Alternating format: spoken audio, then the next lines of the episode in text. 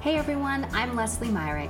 I'm an adventurous, organized, and passionate interior designer on a mission to help you bust out of a boring home. This is the podcast version of my weekly Facebook and Instagram live show, Bust Out of Boring. You can catch me live there every Monday at 2 p.m. Eastern. Ready for actionable advice to create a kick ass home you love? Let's bust out of boring. Hey everyone, Leslie Myrick here. Welcome to Bust Out of Boring, episode 54 What I Wish I'd Known About Accessorizing a Home. If you are watching this on Facebook Live, you will notice I'm in a new place today.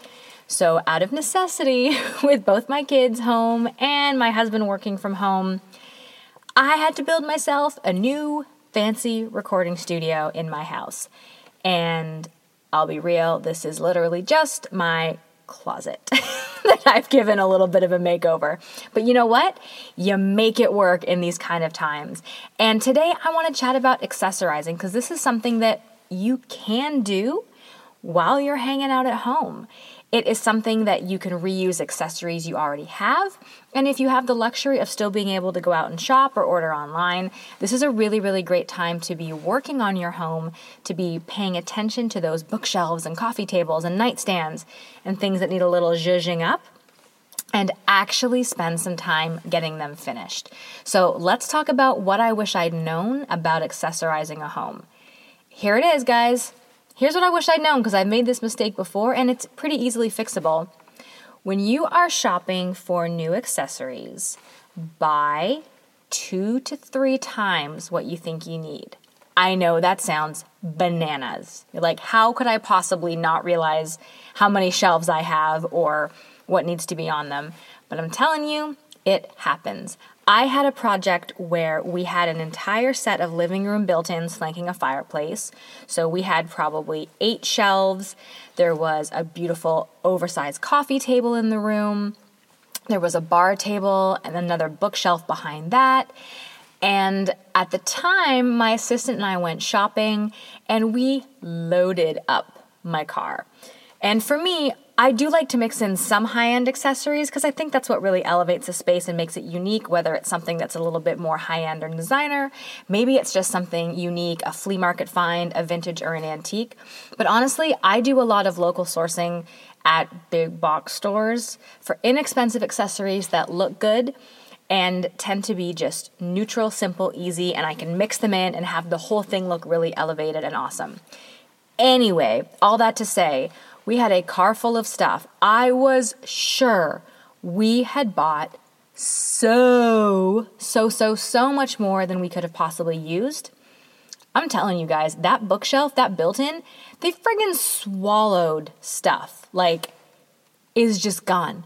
All of a sudden, on a shelf where I thought, you know, one vase and a stack of books would be enough, we put two picture frames next to it. That kind of thing just kept happening to get the right look. And before I knew it, I believe we had two pieces left over that weren't accounted for and used in the room. So I realize this is a luxury right now to have the extra funds available to spend on affordable accessories, to have the ability to leave your house to even go do this, as a lot more places are being shut down and shelter in place.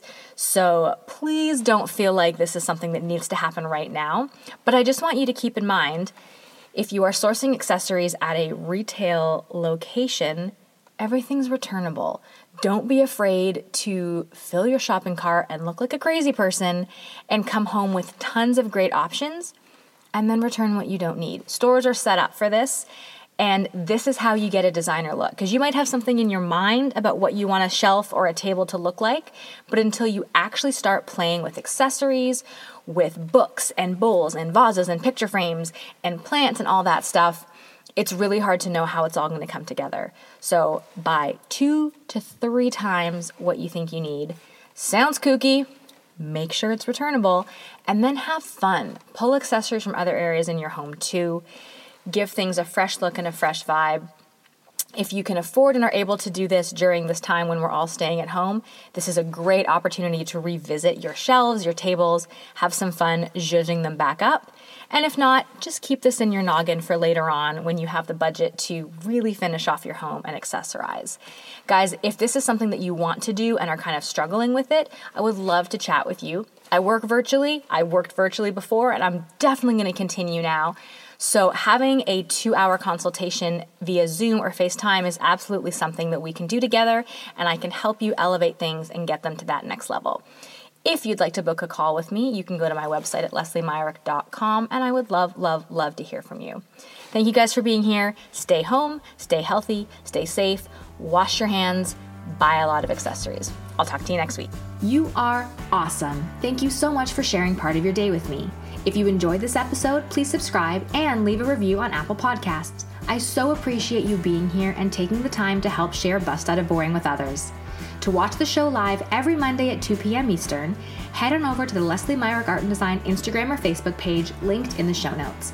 And if you want more help busting out of your boring home, you can grab my free interior design budget guide, kitchen design checklist, and more free resources at lesliemyrick.com slash freebies.